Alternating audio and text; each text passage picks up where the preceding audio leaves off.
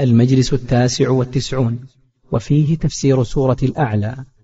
أعوذ بالله من الشيطان الرجيم. بسم الله الرحمن الرحيم. سبح اسم ربك الأعلى الذي خلق فسوى والذي قدر فهدى والذي أخرج المرعى. فجعله غثاء أحوى. سنقرئك فلا تنسى إلا ما شاء الله إنه يعلم الجهر وما يخفى. ونيسرك لليسرى فذكر إن نفعت الذكرى. سيذكر من يخشى. ويتجنبها الأشقى الذي يصلى النار الكبرى ثم لا يموت فيها ولا يحيا قد أفلح من تزكى وذكر اسم ربه فصلى بل تؤثرون الحياة الدنيا والآخرة خير وأبقى. إن هذا لفي الصحف الأولى صحف إبراهيم وموسى.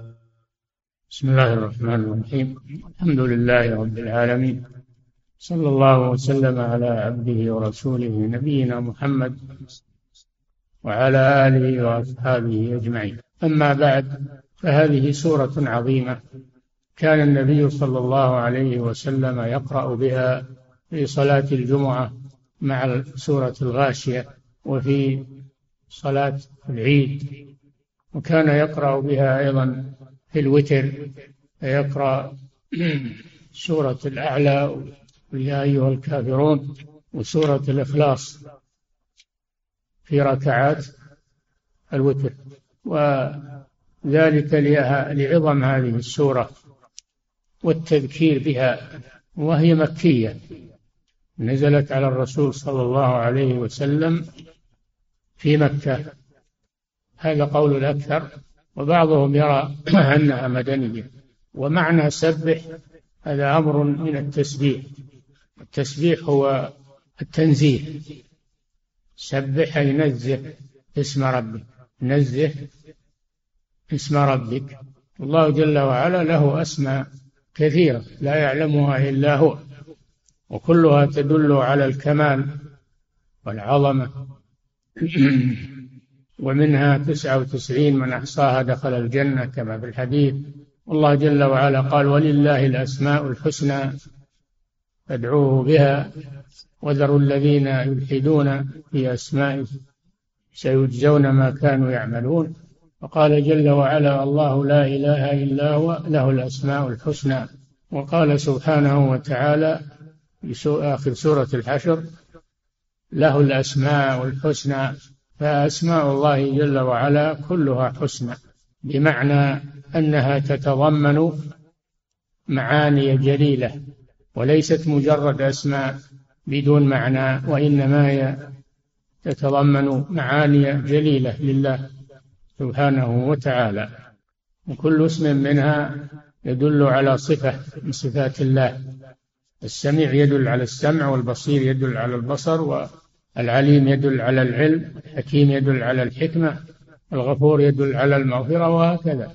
كل اسم يتضمن صفة من صفات الله سبحانه وتعالى.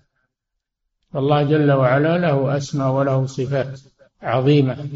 وقوله سبح اسم ربك أي جميع أسماء الله. اسم ربك أي جميع أسماء الله. تنزه وتسبح. لأن لأن الاسم المفرد إذا أضيف فإنه يعم.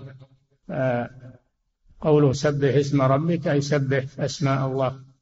نزهها عظمها وادعو الله بها توسل إليه بها.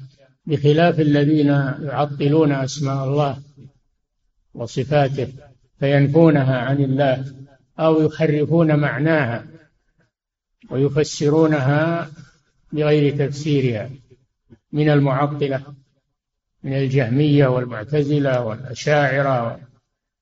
كل من كل من يعطل أسماء الله عز وجل فهؤلاء لم يسبحوا. اسم ربهم لم يسبحوا اسم ربهم ولم ينزهوه ولم يعظموه ويوقروه ويعرفوا معناه اللائق بالله سبحانه وتعالى. وقيل معنى سبح اسم ربك أي سبح ربك أي نزهه. فيراد بالاسم المسمى يراد بالاسم المسمى. ولا تنافي بين القولين لأن من سبح الله سبح أسماءه. وصفاته. ومن سبح الأسماء سبح الله سبح المسمى. ولا تنافي بين تفسيرين الأعلى صفة للرب صفة لربك أي ربك الأعلى. وقيل صفة للاسم اسم ربك اسم الاسم الأعلى. فهو إما صفة لربك وإما صفة للاسم لاسم ربك. ولا تنافي أيضا بين التفسيرين. لأن العلو لله سبحانه وتعالى ولأسمائه وصفاته وأفعاله. علو الذات فوق مخلوقاته وعلو القدر وعلو القهر.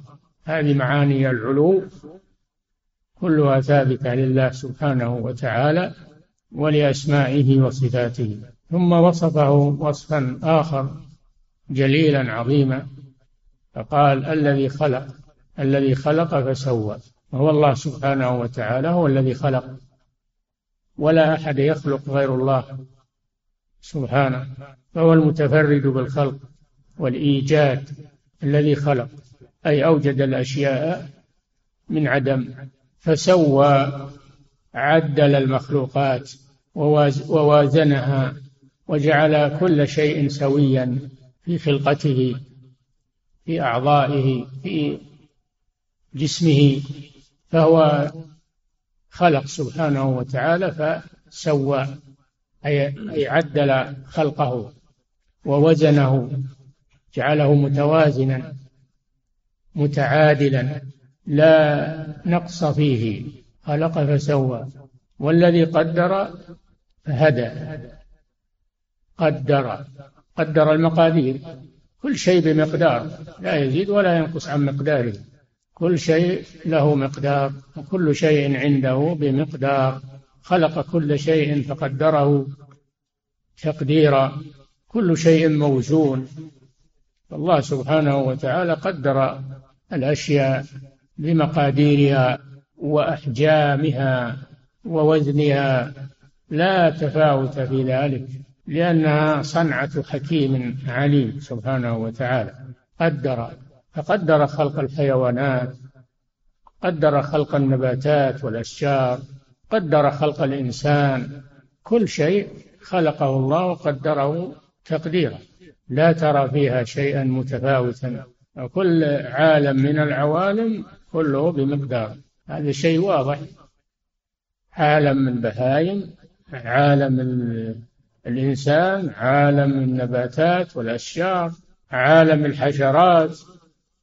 عالم الطيور كل شيء الله جعل له مقادير وموازين. قدر فهدى أي دل دل كل مخلوق إلى مصالحه ومنافعه دون أنه يعلم دون أنه يعلم أو يرشد بل هو بفطرته بل هو بفطرته يستدل على مصالحه ومنافعه.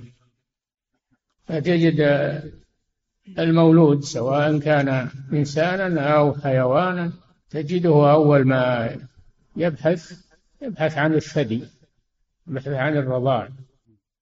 لأن الله هداه إلى ذلك يعني دله هداية دلالة وإرشاد.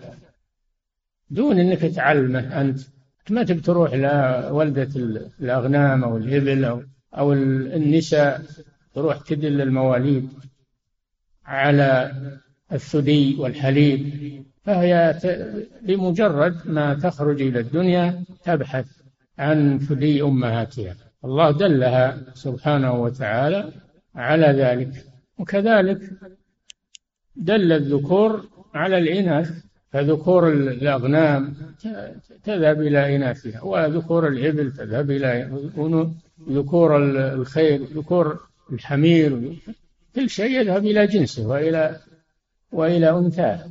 ولا أحد يعلمه ويدربه على ذلك. فذكور المخلوقات تهتدي إلى إناثها وتهتدي إلى المكان المهيأ لها ولا أحد يدلها على ذلك. هذا بهداية الله لها. أعطى كل شيء خلقه ثم هدى. قال فمن ربكما يا موسى؟ قال ربنا الذي أعطى كل شيء خلقه ثم هدى. هدى كل شيء إلى مصالحه ومنافعه وما يبقي عليه حياته. قدر فهدى. هذا دليل على قدرته وعلمه وإحاطته سبحانه وتعالى وإتقانه. للمخلوقات. أحسن كل شيء خلقه. أحسن كل شيء خلقه. صنع الله الذي أتقن كل شيء. هذا من الآيات الدالة على قدرة الله سبحانه وتعالى وربوبيته وإلهيته ووجوب عبادته وشكره الذي قدر فهدى. هذا من أفعاله سبحانه وتعالى. وهو كل صفة لله لربك. صفة لربك الأعلى. الذي خلق فسوى والذي قدر كل هذه صفات للرب سبحانه وتعالى. والذي أخرج المرعى النباتات مراعي أخرجها من الأرض. تجد الأرض يابسة. ثم إذا أنزل الله عليها المطر اهتزت وربت وأنبتت من كل زوج بهيج. من الذي أخرج هذه المراعي؟ على اختلاف أنواعها وروائحها وطعومها ومنافعها ومناظرها. من هو هذا؟ هو الخلاق العليم سبحانه وتعالى. أخرج المرعى. فجعله غثاء. أول ما يخرج وينبت ويورق ويكون له بهجة. يكون له بهجة ومناظر عجيبة ومناظر ومناظر بهيجة. تسر الناظرين تعجب الناظرين. من الذي أخرج هذا؟ هو الله سبحانه وتعالى. ثم يعود بعد نظرته وبهائه وجماله ويكون غثاء يعني يابسا. بعد رطوبته ونضارته وحسنه وجماله ييبس ويصير يصير كما تعلمون هشيما تذروه الرياح. هشيم تذروه الرياح. وما كأنه وجد. أحوى يعني أسود. غثاء أي يابسا. أحوى يعني أسود. بدلا كان أخضر. فيه نضارة يصبح غثاء أسود. فهذا دليل على قدرة الله سبحانه وتعالى. والذي أخرج المرعى فجعله غثاء أحوى. ولما ذكر هذه الآيات قال لرسوله صلى الله عليه وسلم سنقرئك سنقرئك فلا تنسى. الرسول صلى الله عليه وسلم ما كان يقرأ ولا يكتب. ما كان يقرأ ولا يكتب كان أميا. فلما أراد الله جل وعلا أن يبعثه أرسل إليه جبريل عليه السلام وهو في غار حراء. يتعبد. جاءه جبريل في الغار قال له اقرأ. على صورة رجل. جاءه على صورة رجل. قال له اقرأ. قال ما أنا بقارئ؟ لم أتعلم ولا أعرف القراءة. قال له اقرأ. قال ما أنا بقارئ يخبر جبريل بأنه لا يحسن القراءة. ما درى أنه جبريل ولا أحسب أن إنسان عادي. ما أنا بقارئ فغطه ثم أرسله ثم قال له اقرأ. قال ما أنا بقارئ ثم غطه الثالثة ثم أرسله وقال له اقرأ باسم ربك الذي خلق. فعند ذلك حفظها الرسول صلى الله عليه وسلم. هذا مبدأ إقرائه صلى الله عليه وسلم. خلق الإنسان من علق. اقرأ وربك الأكرم. الذي علم بالقلم علم الإنسان ما لم يعلم. هذا أول ما أقرئ النبي صلى الله عليه وسلم. بواسطة جبريل عليه السلام. ثم تتابع عليه الوحي. وكان صلى الله عليه وسلم يهتم عند مجيء جبريل له بالوحي يهتم بحفظه يهتم في حفظه ويخاف من ضياعه. تكفل الله له. سنقرئك فلا تنسى. تكفل الله له بأن يحفظ ما يقرئه إياه وأنه لا ينساه. هذا تطمين للرسول صلى الله عليه وسلم. كما في قوله تعالى لا تحرك به لسانك لتعجل به. إن علينا جمعه وقرآنه. فإذا قرأناه أي قرأه جبريل عليه السلام فاتبع قرآنه. ثم إن علينا بيانه. الله تكفل لرسوله أن يحفظه القرآن والوحي وأنه لا ينسى شيئا منه. لا ينسى شيئا منه. لذلك اطمأن الرسول صلى الله عليه وسلم. فصار لا ينسى شيئا نزل عليه من الله سبحانه وتعالى. بواسطة جبريل. سنقرئك فلا تنسى. هذه تهيئة للرسول تهيئة له بأن يحمل هذا الوحي وأن يبلغه للناس وأن يدعو إليه. الذي يقوم بالدعوة لا بد أن يتعلم أولا لا بد أن يتعلم ويتأهل أولا. وهكذا كان الرسول صلى الله عليه وسلم. سنقرئك سنقرئك السين للتنفيس أي مستقبل. فلا تنسى ما نقرئك إياه فلا تخف من ضياعه. سنحفظه عليك ونعينك على استحضاره. إلا ما شاء الله إلا ما شاء الله أن ينسيك إياه وهو المنسوخ.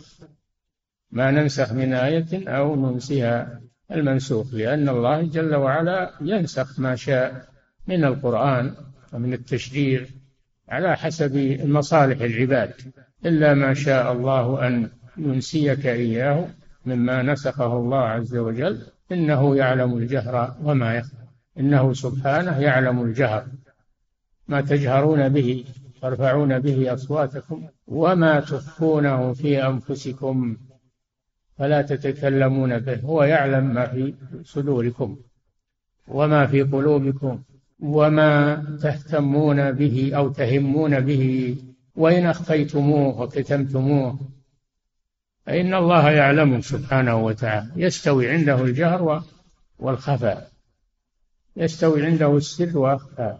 أخفى من السر. لا يخفى عليه شيء سبحانه وتعالى. إنه يعلم الجهر أي ما يجهر به وما يخفى أي لا يجهر به. فالإنسان يكتم أشياء لا يتكلم بها مع الناس ولكنها لا تخفى على الله سبحانه وتعالى فعلى المسلم أن يصلح ظاهره وباطنه أن يصلح ظاهره وباطنه مع الله ومع عباد الله لأن الله يعلم ما تسرون وما تعلنون. والله عليم بذات الصدور. إنه يعلم الجهر وما يخفى. ثم وعد رسوله صلى الله عليه وسلم بأنه ييسره لليسرى. سنيسرك لليسرى. ونيسرك لليسرى. إنه يعلم الجهر وما يخفى. ونيسرك لليسرى. الشريعة اليسرى هي الميسرة السهلة التي لا حرج فيها. فهذه الشريعة ولله الحمد ميسرة. لا ليس فيها حرج. ما جعل عليكم في الدين من حرج. فإذا شق عليك إذا شق عليك شيء من الأوامر أو النواهي فهناك الرخص الشرعية التي رخص الله بها لعباده حسب أحوالهم. لا يكلف الله نفسا إلا وسعها. فهذا الدين يسر كما قال صلى الله عليه وسلم. إن هذا الدين يسر ولن يشاد الدين أحد إلا غلبه. الدين يسر ولله الحمد. ميسر. ونيسرك لليسرى. وفي الحديث ما خير صلى الله عليه وسلم بين أمرين إلا اختار أيسرهما. ما لم يكن إثما. فالدين مبني على اليسر والسهولة ورفع الحرج ولله الحمد. خلاف الأمم السابقة فإن الله عاقبها بكفرها وشدد عليها حرم عليها أشياء ليست محرمة في الأصل عقوبة لها. شددوا فشدد الله عليهم. تكلفوا فعاقبهم الله عز وجل وضيق عليهم عقوبة لهم. فبظلم من الذين هادوا حرمنا عليهم طيبات أحلت لهم. بصدهم عن سبيل الله كثيرا وأخذهم الربا وقد نهوا عنه. فالله شدد عليهم عقوبة لهم. أما هذه الأمة ولله الحمد فإن الله رفع عنها الآثار والأغلال ويسر وسهل عليها أمور دينها. وما جعل عليكم في الدين من حرج فاتقوا الله ما استطعتم. هذا من تيسير الله سبحانه وتعالى. ونيسرك لليسرى. ثم أمره صلى الله ثم أمر الله سبحانه نبيه بأن يذكر. لما علمه الله لما علمه الله وحمله الرسالة أمره بالدعوة. وهكذا العالم إذا علمه الله فإنه يجب عليه أن يعلم الناس وأن يدعو الناس ولا يقتصر على على نفسه. لا يقتصر على نفسه. فذكر ذكر الناس بربهم ذكرهم بالوعد والوعيد ذكرهم بالآخرة ذكرهم بالموت والبعث والنشور والحساب ذكرهم بالجنة والنار. ذكر فهذا أمر من الله جل وعلا بالتذكير وهو أمر للأمة أمر لأمته. إن نفعت الذكرى إيش معناه؟ هل الذكرى لا تنفع أحيانا؟ أو أنه لا تخلو الخليقة من أحد يقبل التذكير. على قولين ذكر إن نفعت الذكرى. قيل معناه أنه إذا لم تنفع الذكرى فلا تذكر لأنه لا فائدة منها. وذلك إذا تعامى الكفار والأشقياء وصموا آذانهم وامتنعوا من القبول فلا فائدة فيه. فالواعظ والمذكر إنما يذكر إذا كان للذكرى فائدة ولا تأثير. أما قوم معرضون ولا يقبلون ويكابرون فهؤلاء حسابهم على الله حسابهم على الله. هذا قول في تفسير الآية إن نفعت الذكرى. والقول الثاني أنه لا تخلو الذكرى من مستمع. لا تخلو الذكرى من مستمع وقابل لها. وإن كثر الإعراض فيوجد في الناس من يقبل. يوجد في الناس من يقبل الذكرى. ولهذا قال سيذكر من يخشى. وهذا المعنى الثاني هو الراجح. أنه لا تعدم الذكرى من يقبلها. لقوله سيذكر من من يخشى الله سبحانه وتعالى. ولا أن يهدي الله بك رجلا واحدا. خير لك من حمر النعم.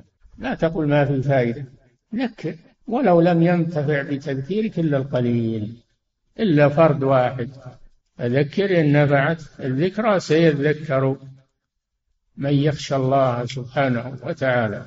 ويتجنبها الأشقى تجنب الذكرى الأشقى الذي اشتدت شقاوته والشقي ضد السعيد. الشقي ضد السعيد. والأشقى هو الذي بالغ في الشقاوة والعياذ بالله. هذا يتجنب الذكرى ولا يصغي إليها ولا يستفيد منها ويستهزئ بها وبصاحبها. لكن هذا لا يهمنا. نحن يهمنا من ينتفع ومن يقبل ولو كان قليلا. أما هؤلاء فنحن أقمنا الحجة عليهم وأمرهم إلى الله سبحانه وتعالى. إنا كفيناك المستهزئين. كلهم إلى الله سبحانه وتعالى. وأنت أديت ما عليك. حسابهم على الله سبحانه وتعالى. وأنت لا تملك الهداية. هداية القلوب لا تملكها. إنما يملكها الله سبحانه سبحانه وتعالى. إنك لا تهدي من أحببت. ولكن الله يهدي من يشاء وهو أعلم بالمهتدين. فهداية التذكير مطلوبة للجميع. وأما هداية التوفيق والقبول فهذه لا يملكها إلا الله سبحانه وتعالى. فالهداية هدايتان هداية تعليم وتذكير ودعوة وهداية توفيق وانتفاع هذه لا يقدر عليها إلا الله سبحانه وتعالى. سيذكر من يخشى ويتجنبها يتجنب الذكرى ولا يقبلها ويرفضها. ويسخر منها الأشقى. أشقى عباد الله. دل على أن الذي لا يقبل النصيحة أنه شقي والعياذ بالله. الذي لا يقبل النصيحة ويعرض عن التذكير ويسخر من أهل العلم ومن الدعاة إلى الله أنه شقي تجنبها لا يشقى. ماذا تكون عاقبته؟ الذي يصلى النار الكبرى. عاقبته أنه يصلى النار يصلى تصلى تصلى جلده بحرها والعياذ بالله. الكبرى نار جهنم النار الكبرى التي هي نار جهنم. أشد من نار الدنيا أشد من نار الدنيا أشد حرا وأشد ألما من نار الدنيا. الذي يصل النار الكبرى. ماذا تكون حاله في النار؟ لا يموت فيها ولا يحيا هل يحترق ويذهب خلاص لا ما يموت في النار ولا يحيا فيها يكون بين الحياة والموت. لا يحيا حياة مريحة ولا يموت. لا يحيا حياة لذيذة.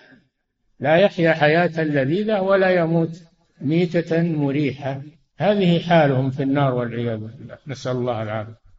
ثم لا يموت فيها موتا يريحه ولا يحيا حياة يتلذذ بها بل هي حياة شقى وعذاب والموت خير منها. ولهذا يقول أهل النار يا مالك اقضي علينا ليقضي علينا ربك. يا مالك خازن النار ليقضي علينا ربك. يطلبون من الله أن يقضي عليهم بالموت. تمنون الموت ولا يحصل لهم والعياذ بالله. ليقضي علينا ربك. قال إنكم ماكثون. لقد جئناكم بالحق ولكن أكثركم للحق كارهون.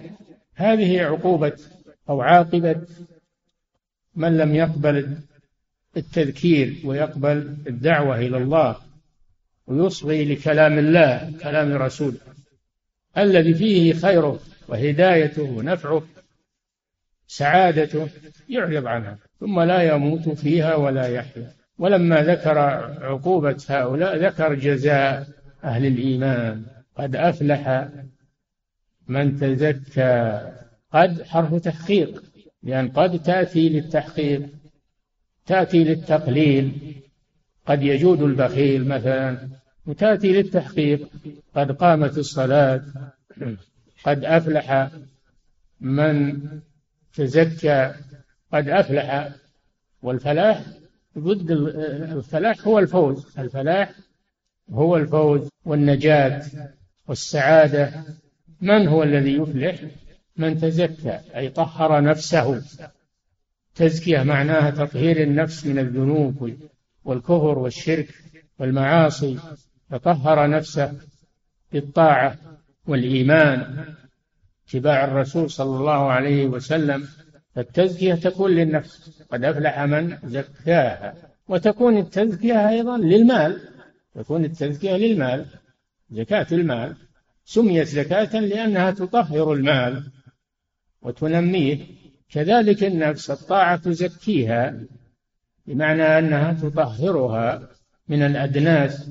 تطهرها من الأدناس ومن الذنوب والمعاصي والقاذورات. قد أفلح من تزكى.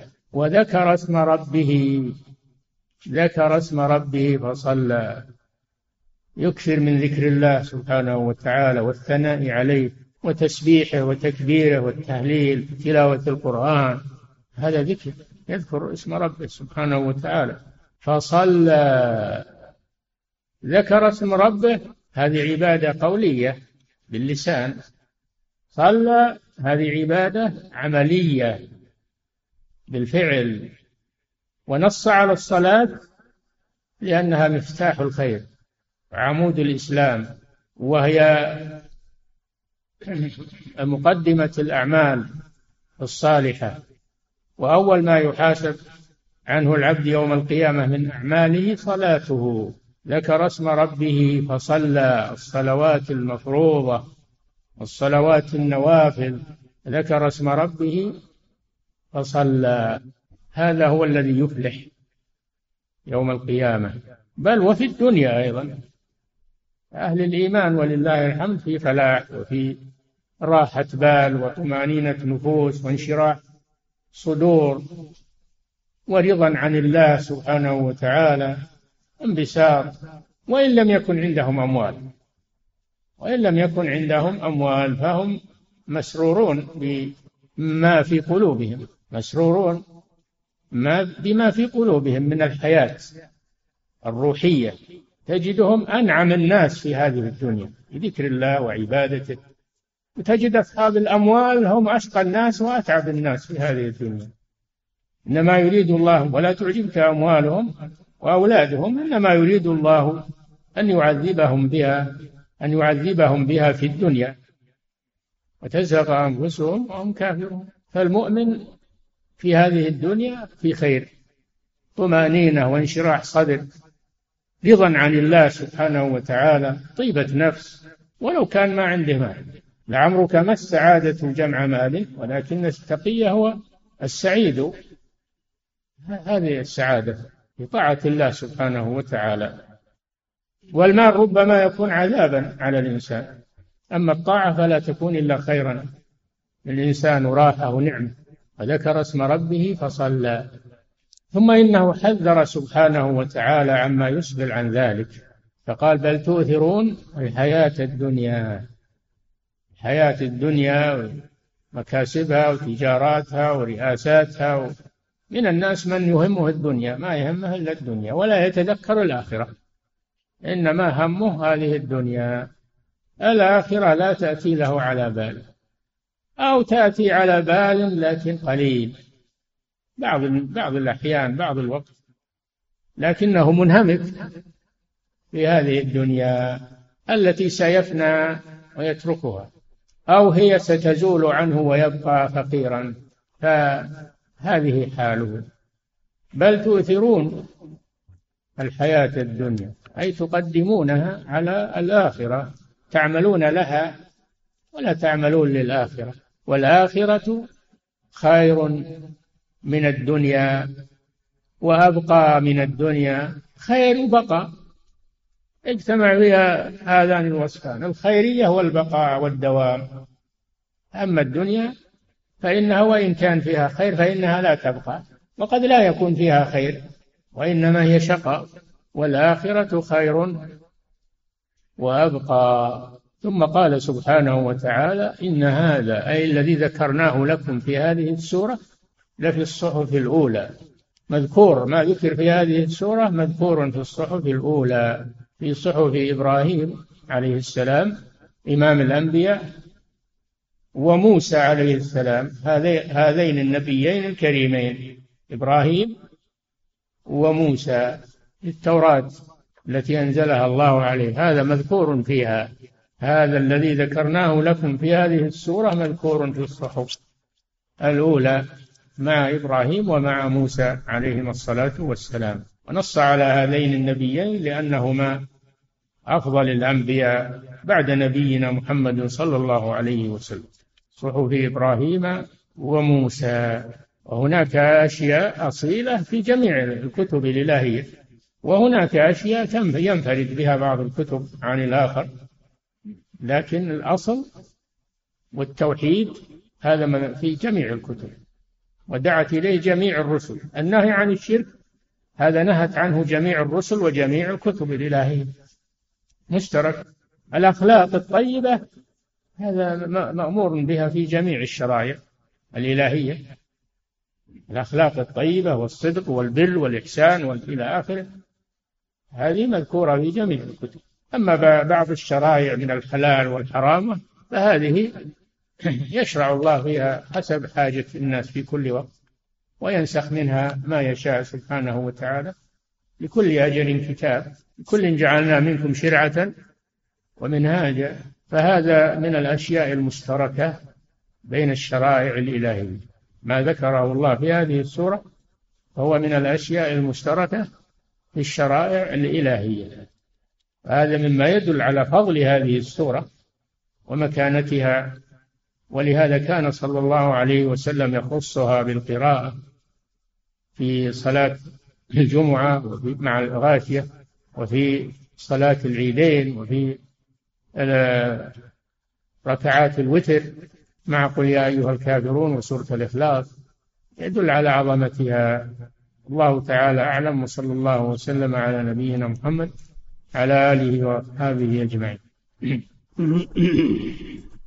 يقول فضيلة الشيخ وفقكم الله يقول هل نجيب بصوت عال حينما نقول سبحان ربي الأعلى حينما يقول الإمام سبح اسم ربك الأعلى هل نقول سبحان ربي الأعلى بصوت عال؟ هذا ما ورد.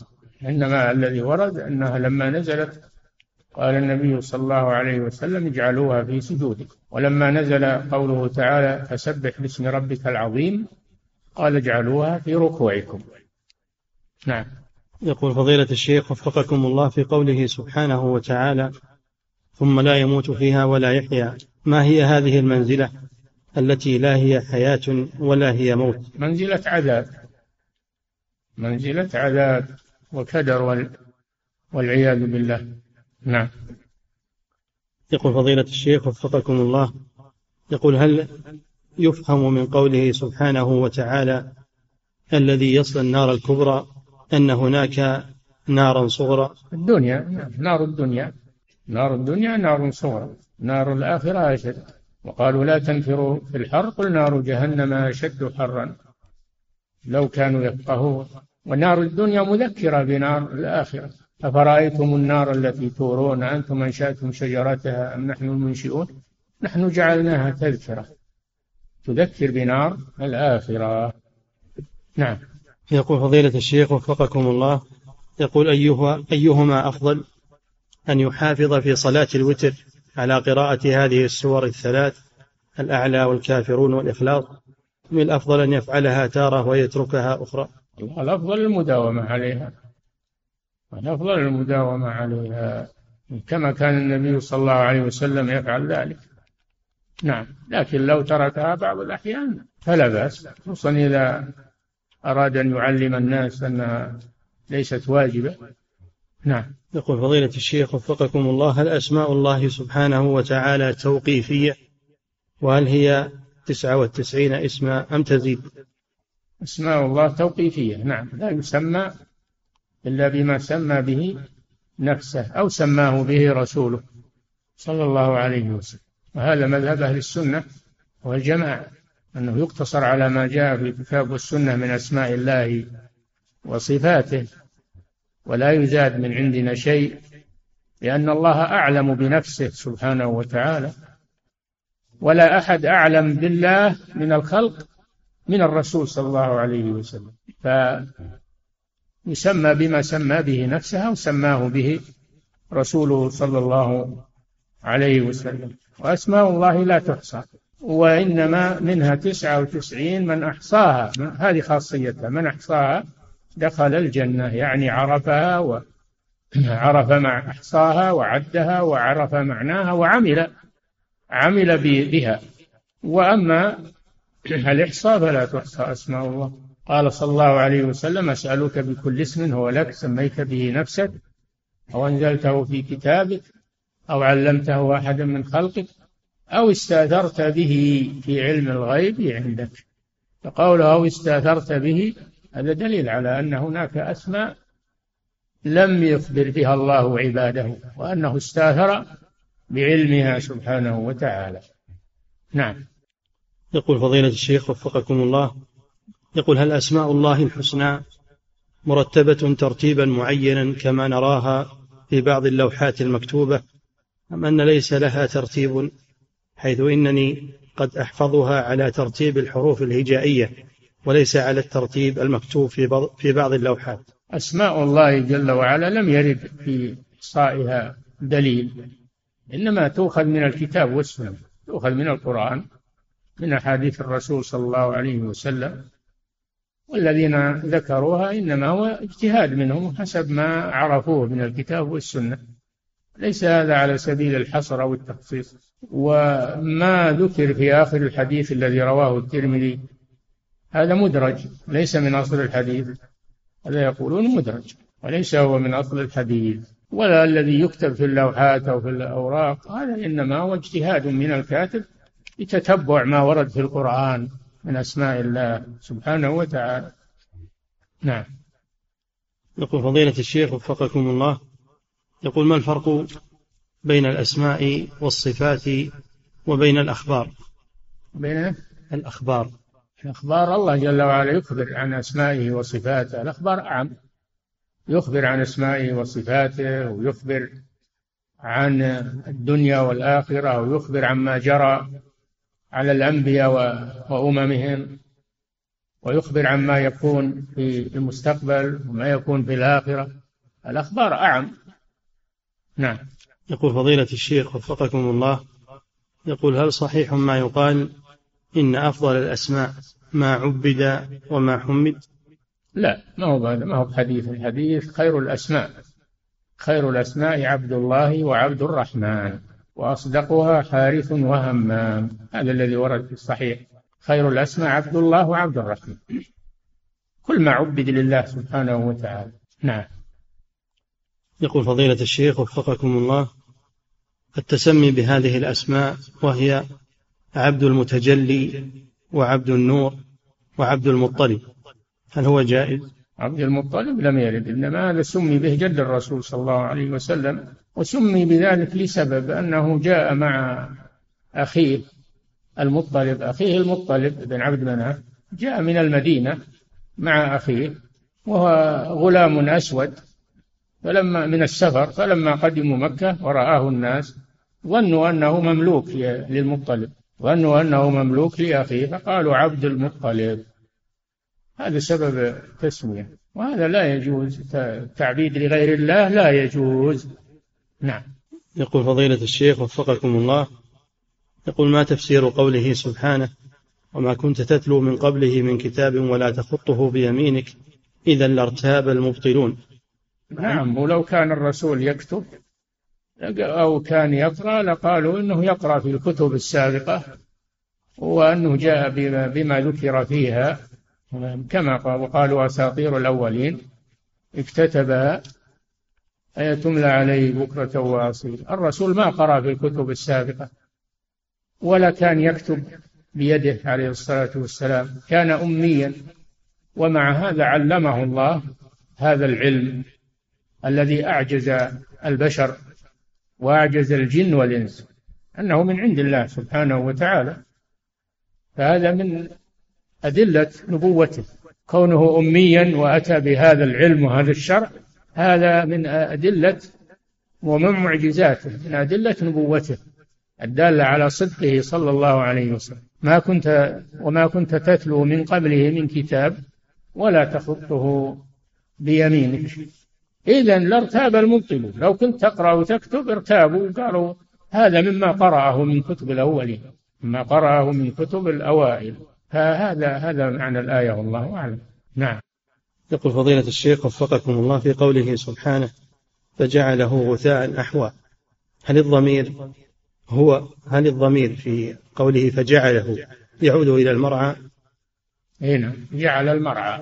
أخرج المرعى فجعله أي المرعى غثاء بدل ما كان مخضرا زاهيا أصبح غثاء. تذروه الرياح. أسود. بدل كان أخضر جميل هذا يدل على فناء الدنيا وزوالها. نعم. يقول فضيلة الشيخ وفقكم الله. إنما مثل الحياة الدنيا كماء إن أنزلناه من السماء اختلط به نبات الأرض فأصبح هشيما تذروه الرياح. كان الله على كل شيء مقتدرا. نعم. يقول فضيلة الشيخ وفقكم الله.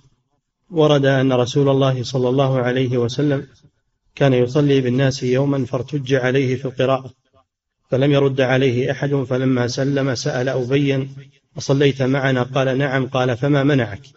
يقول هل ارتجاج القراءة عليه عليه الصلاة والسلام فيه تعارض بين قوله سبحانه؟ سنقرئك فلا تنسى. لا هذا شيء عارض هو دائم شيء عارض. وهذا أيضا لحكمة من الله. الرسول كان يسهو في الصلاة. لأجل حكمة لأجل يعلم الناس إذا سهوا ماذا يعملون. يرتج عليه بالقراءة لأجل يعلم الناس ماذا يفعلون إذا انغلق على الإمام. نعم. التشريع. نعم. يقول فضيلة الشيخ وفقكم الله يستدل بعض الناس بقوله سبحانه فذكر إن نفعت الذكرى على ترك النصيحة لمن يعلم أنه لن يقبلها. فهل استدلالهم صحيح؟ أول شيء من الذي يعلم أنه لا يقبلها؟ قد يهديه الله سبحانه وتعالى من يعلم هذا. ثانيا لو ما قبلها هذا يقبلها الآخر. ومن بلغته. نعم. يقول فضيلة الشيخ وفقكم الله في قول الشاعر لعمرك ما السعادة جمع مال. القسم بالعمر هل هو جائز؟ هذا لا يقصد به القسم. هذا يجري على اللسان ولا يقصد به الحلف. نعم. يقول فضيلة الشيخ وفقكم الله الأمية كمال في حق النبي صلى الله عليه وسلم ونقص في غيره. هل هذا خاص بعلوم الشريعة أم أنه عام في سائر العلوم الحديثة؟ نعم الأمية خاصة بالنبي صلى الله عليه وسلم لأنها آية من آيات الله كيف هو أمي وأتى بهذا القرآن وهذه العلوم العظيمة وأما غيره فمطلوب منه أنه يتعلم ولا يبقى أميا. نعم. يقول فضيلة الشيخ وفقكم الله يقول العلماء يجوز الحلف بأسماء الله سبحانه وصفاته. السؤال هل يجوز الحلف بالقرآن؟ وهل هو صفة من صفات الله؟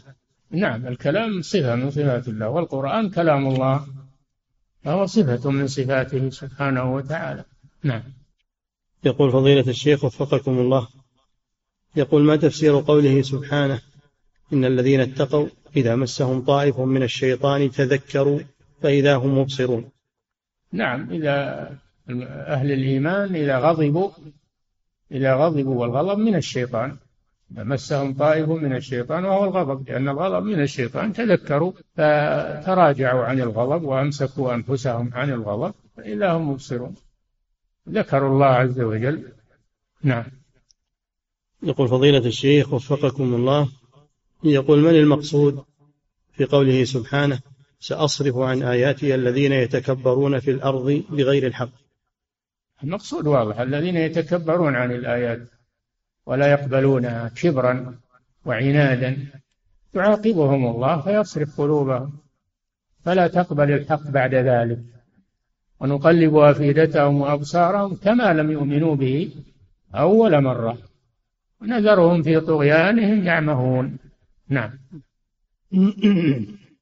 يقول فضيلة الشيخ وفقكم الله هل إذا قرأ الإمام في صلاة الليل قرأ بسبح يشرع له التسبيح؟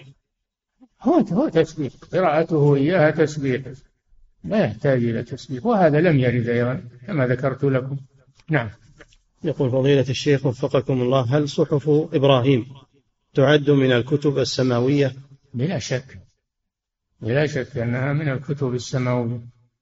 نعم. ويقول حفظك الله وهل المقصود بصحف موسى التوراة أم أنها غير؟ نعم التوراة. المقصود بصحف موسى التوراة وهي الألواح. الألواح التي كتبها الله كتب الله التوراة فيها. وأخذها موسى عليه السلام تلقاها عن الله جل وعلا مكتوبة.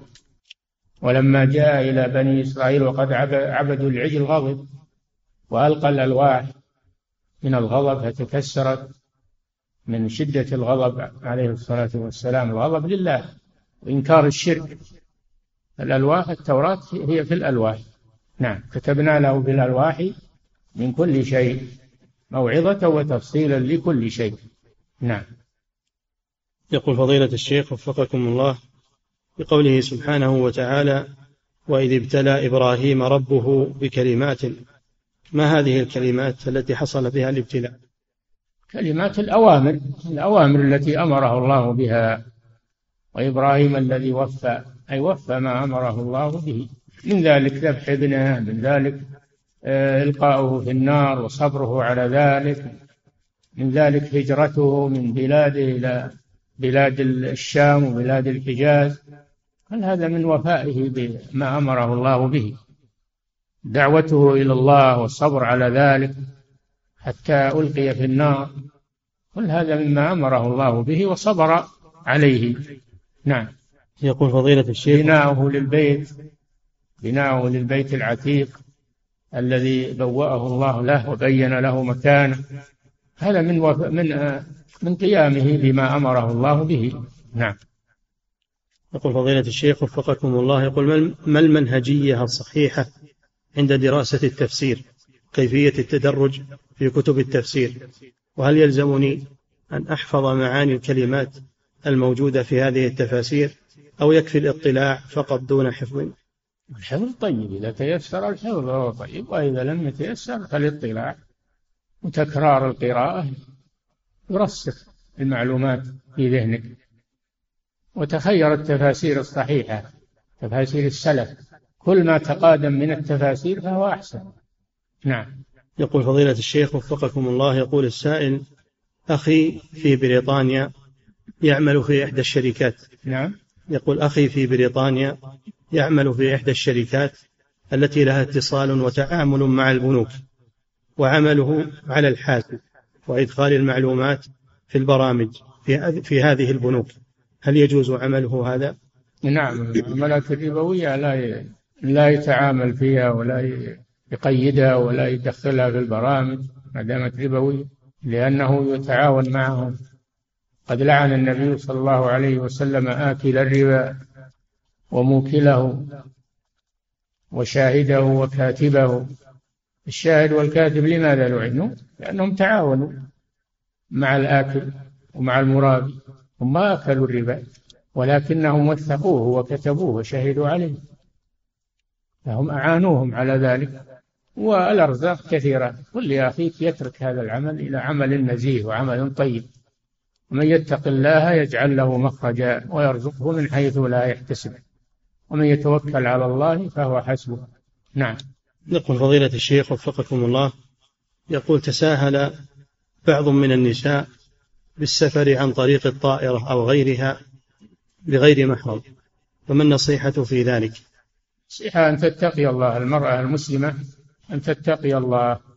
ولا تسافر إلا مع محرم سواء في الطائرة أو غيرها. بقوله صلى الله عليه وسلم لا يحل لا يحل لامرأة تؤمن بالله واليوم الآخر أن تسافر إلا ومعها ذو محرم. نعم. يقول فضيلة الشيخ وفقكم الله يقول السائل أريد أن أتزوج زوجة ثانية خوفا على نفسي. لكن والدي والداي يرفضان ذلك فماذا أفعل؟ عليك بإقناعهما ولا تستعجل أقنعهما شيئا فشيئا ولا أظن أنهما سيمنعانك من شيء أحله الله لك لكن يحتاج يعني إلى إقناع وإلى رفق نعم. يقول فضيلة الشيخ وفقكم الله يقول إذا رمى الصائد طائرا فأصابه في جناحه. وليس معه ما يقتله به فهل له أن يرميه بالبندقية مع رقبته ليقتله بذلك؟ نعم البندقية تجهز عليه مع الحلق ومع حلقه ومع المري ومع تفري الأوداج ويخرج الدم لا بأس بذلك. نعم. يقول فضيلة الشيخ وفقكم الله يقول اعتمر معنا ابن أختي وهو صغير عمره أربع سنوات ولم يحلق فهل على أبيه شيء؟ نعم يجب أن يحلق في أي مكان ولو في الرياض ولو في أي مكان. يحلق يبادر بالحلق لتتم عمرته. نعم. يقول فضيلة الشيخ وفقكم الله يقول هل إذا جلس الإمام للتشهد الأخير وأنا جلست للتشهد الأول لأني مسبوق هل أقول الصلاة على النبي صلى الله عليه وسلم؟ نعم صلي على النبي صلى الله عليه وسلم. تتابع الإمام ما في بأس. نعم. بعض العلماء يقول تكرر التشهد الأول لكن هذا لا دليل عليه. نعم. يقول فضيلة الشيخ وفقكم الله يقول السائل وقع على ملابسي بعض النجاسة وليس لدي غيرها ووضعت عليها الماء وغسلتها فلم تذهب النجاسة. هل يصح أن أصلي بها؟ لم تذهب النجاسة معناه أنه ما تطهرت لأن بقاء النجاسة عين النجاسة أو ريح النجاسة أو لونها هذا دليل على بقائها فلا تصلي بها حتى تذهب النجاسة. لا تستعجل. اغسلها وكرر الغسل عليها استعمل المنظفات حتى تزول النجاسة. نعم.